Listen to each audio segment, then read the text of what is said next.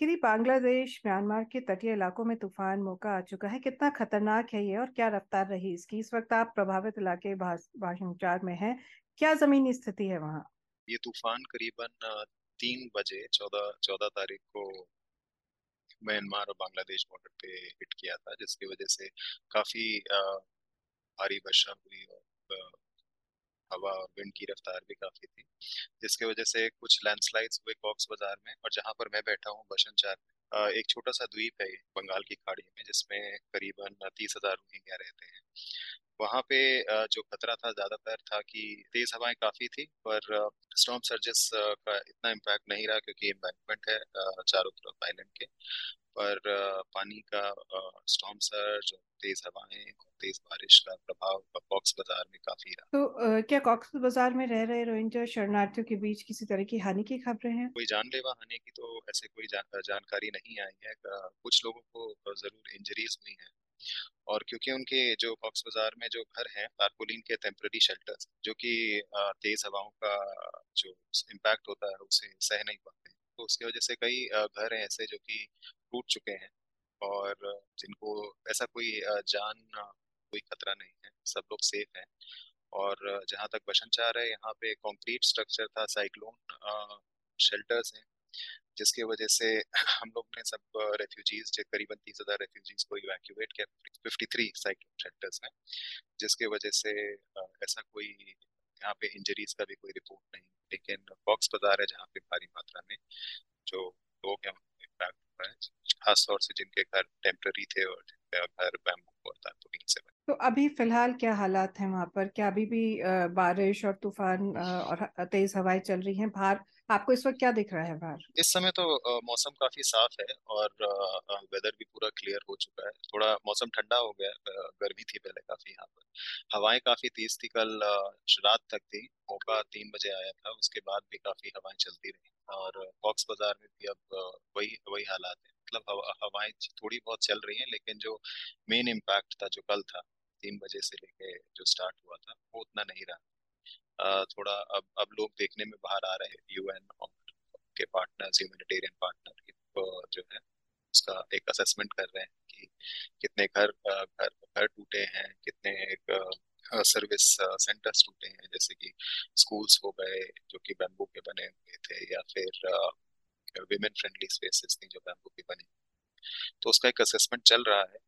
जल्दी निकालेगा उसमें एक इम्पैक्ट के लिए। लेकिन जहाँ तक बात है बांग्लादेश सरकार ने भी अपना एक इमीडिएट इम्पैक्ट असेसमेंट का कुछ प्रेस रिलीज़ दिया है जिसमें भी कंफर्म किया है कि कोई ऐसा जान का तो खतरा नहीं हुआ है लेकिन ज़्यादातर जो बैम्बू के स्ट्रक्चर्स हैं टेम्पररी स्ट्रक्चर्स हैं और जो आ, स्लोप पर जो मकान है वो थोड़ा सा नुकसान तो इवैक्यूएशन के अलावा और इससे निपटने के लिए क्या क्या तैयारी की गई थी? खासतौर पर संयुक्त राष्ट्र की जो विभिन्न एजेंसियाँ हैं उन्होंने कॉक्सिस बाज़ार में और निकटवर्ती इलाकों में आपदा प्रबंधन के क्या उपाय किए थे? तो बांग्लादेश में जो ह्यूमैनिटेरियन एजेंसीज हैं या फिर संयुक्त राष्ट्र है, वो एक कोऑर्डिनेशन स्ट्रक्चर है यहाँ पे रोहिंग्या रिस्पॉन्स बोलते हैं उसमें उसके अंतर्गत कॉक्स बाज़ार में कोऑर्डिनेशन स्ट्रक्चर है और एक बांग्लादेश में कोऑर्डिनेशन स्ट्रक्चर है, जिसमें सारी यूएन एजेंसी मेंबर हैं और ह्यूमैनिटेरियन एजेंसी मेंबर हैं। उनको एक्टिवेट किया गया था और उन सबसे बेसिकली एक डिजास्टर प्रिपेयर्डनेस और रिस्पांस प्लान था, जिसके अंतर्गत काफ़ी सारी चीज़ों का प्रबंध किया गया था, जैसे एंबुलेंस स्टैंड बाय पे थी, खाना खाना को जो है स्टोर करके रखा गया था असेंशियल नॉन फ़ूड आइटम जो कि होते हैं तारपुलीन आपका इमरजेंसी लाइट पानी के गिलासेस प्लेट के ग्लासेस वो सब रखे गए थे स्टोर में और बाशनचार में तो खैर उन्हें साइक्लोन शेल्टर में रखा गया था। फिर डब्ल्यू एफ़ पी है जो फ़ूड को देखते हैं, यहाँ तो उन्होंने असेंशियल फ़ूड भी स्टोर किया था कि कहीं अगर ज़रूरत पड़ी तो अगर कुछ खाना बना के देना पड़े शरणार्थियों को तो उसका भी व्यवस्था था। बच्चों के लिए कोई बिस्किट्स होते हैं जो कि फोर्टिफाइड बिस्किट्स बोलते हैं, उसको काफ़ी न्यूट्रिशियस होते हैं। उनका भी प्रबंध साइक्लोन शेल्टर में किया गया था। और इसी तरीके से, जो प्रोटेक्शन होता है, जिसमें, क्योंकि ऐसा जब भी कोई आपातकालीन स्थिति होती है, उसमें हादसा होने का काफ़ी डर रहता है, खासतौर से जो जो महिलाएँ हैं, जो बच्चे हैं और जो बुज़ुर्ग लोग हैं, उनके लिए खास तौर से कई प्रबंध किए गए थे, जैसे कि उनका इवैक्यूएशन अच्छे से रहे और जब वो साइक्लोन शेल्टर में रहे तो उनका जो स्पेसिफिक नीड है, जो उनकी उनकी उनकी जो स्पेसिफिक नीड है, उनका ख्याल रखा जा सके। तो काफ़ी काफ़ी एजेंसीज थी, उन्होंने सबने अपना कंट्रीब्यूट किया था एक रिस्पांस के अंदर में। प्रिपेयर्डनेस जिसका एक भाग था और अब तो खैर प्रिपेयर्डनेस का वक्त चला गया है, अब तो रिस्पांस चल रहा है।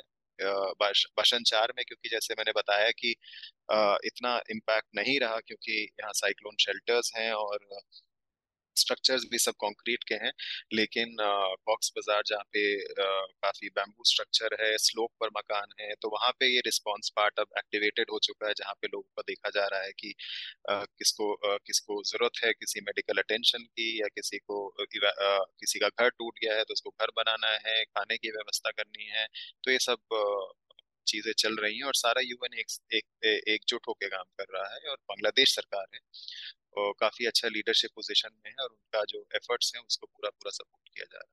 जो ये लोग हैं ये वापस कब तक अपने घरों को वापस जा पाएँगे? इसके बारे में कोई अनुमान है क्या? बाशन शहर में तो लोग अपने घरों में वापस चले गए जब तूफ़ान चला गया था क्योंकि यहाँ पे ऐसा घर घरों में किसी का दिक्कत नहीं आया था। लेकिन अभी कॉक्स बाज़ार में क्योंकि अभी इवैक्यूएशन और उसका लोग वापस आ रहे हैं उस इवैक्यूएशन से वो भी वो चीज़ें चल रही उसके लिए उन्होंने काफ़ी करीबन ती, तीन हज़ार रोहिंग्या को यू नो वो जो फोर्टिफाइड बिस्किट हैं उसके थ्रू रीच किया है और कई लोगों की मदद करी है। ड्राई फ्रूट राशन से कई लोगों को पानी की व्यवस्था कराई है, जहाँ पे आपकी लेटरीन बाथिंग फैसिलिटी जो खराब हो गई थी, टूट गई थी और उसमें लोग नहीं इस्तेमाल कर पा रहे थे, उनका भी थोड़ा व्यवस्था कराया गया है। हेल्थ का भी यही कॉक्स बाज़ार में करीबन 33 मोबाइल मेडिकल टीम थी जो कि एक्टिवेटेड है और रैपिड असेसमेंट प्रोवाइड कर रही हैं। यहाँ तक जो प्रोटेक्शन का है, वहाँ पे उन्होंने कुछ विमेन चाइल्ड फ्रेंडली स्पेसेस बनाई थी, जो कि अब उस चीज़ से मदद करी जा रही है। प्रोटेक्शन हेल्प डेस्क था, जहाँ पे लोग जाके अपनी परेशानियाँ बता सकते हैं और कई कम्युनिटी ग्रुप्स हैं। जो कि बच्चों के ग्रुप हैं, पेरेंट्स के ग्रुप हैं केयर गिवर के ग्रुप हैं, उनको भी जो है, जो सपोर्ट चाहिए, क्योंकि कई लोग डर जाते हैं, काफ़ी काफ़ी ज़्यादातर बच्चे लोग डर जाते हैं ऐसे अगर तूफ़ान को देखते देखते हुए।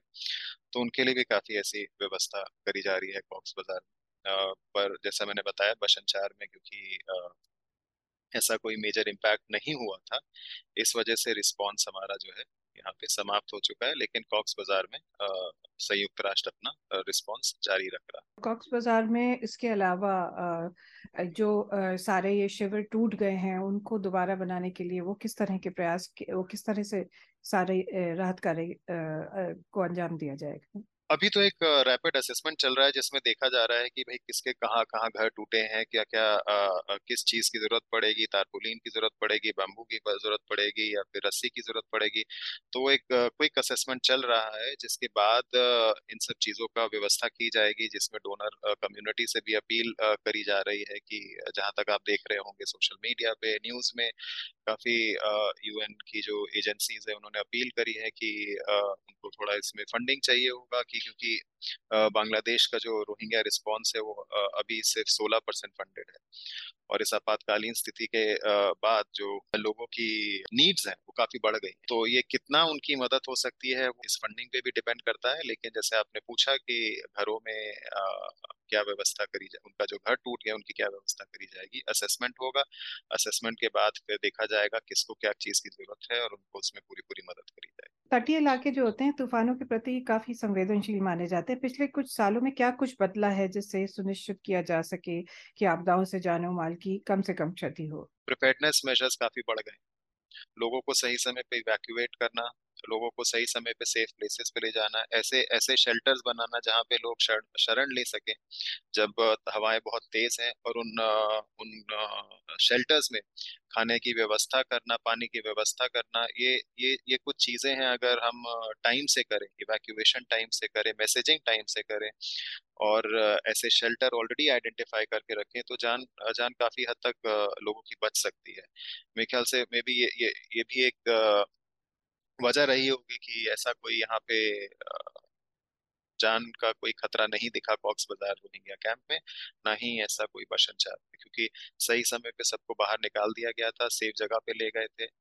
और मैसेजिंग बहुत स्ट्रांग थी कम्युनिटी प्रिपेयर्ड थी। कम्युनिटी प्रिपेयर्डनेस बहुत बहुत ज़रूरी है ऐसे ऐसे मौक़ों पे उनको बताना कि कब समुद्र के पास जाना है, नहीं जाना है।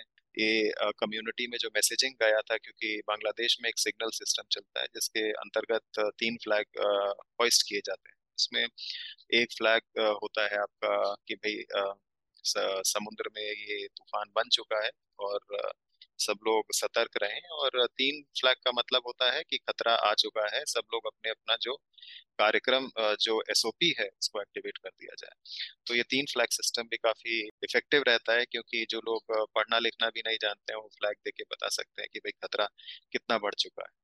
तो कम्युनिटी प्रिपेयर्ड रहे और सरकार और ह्यूमैनिटेरियन कम्युनिटी अगर साथ मिलकर काम करे तो काफ़ी डिजास्टर को डिजास्टर के इम्पैक्ट को रोका जा सकता है। अब तूफ़ान तो आएँगे ही आएँगे, पर इम्पैक्ट काफ़ी हद तक इसका कम किया जा सकता है।